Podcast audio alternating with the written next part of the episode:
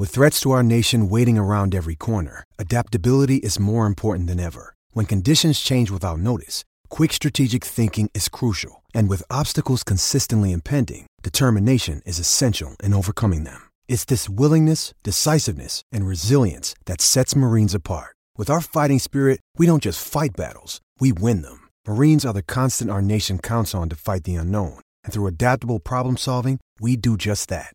Learn more at marines.com. Better hockey in the last, you know, four or five games here. What's what's different? Have you noticed from your angle?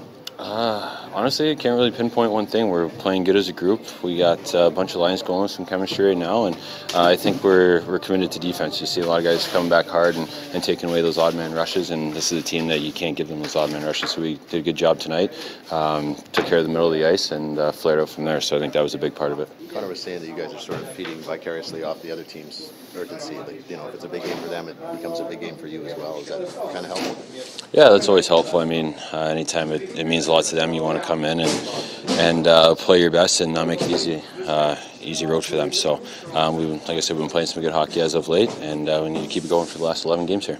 At what point did you realize you weren't going to win that race for the? Uh... About halfway out there, the puck seemed to die, and uh, you know I just m- misread the uh, the speed of the puck, and Vatrano was uh, pretty quick on that one. So uh, yeah, about halfway out there, just hoping maybe he tried to poke it through me. So um, when he made the move around me, it's just pure desperation. But uh, yeah, just didn't have didn't have the wheels. What are you thinking? Like spread out or something like? Yeah, I just take away as much of the ice as I could, and he pulled it to the side pretty quick. But yeah, I knew about halfway. I was just like I said, just going out there, and if I stop now, I'm screwed anyway. So may as well just keep going.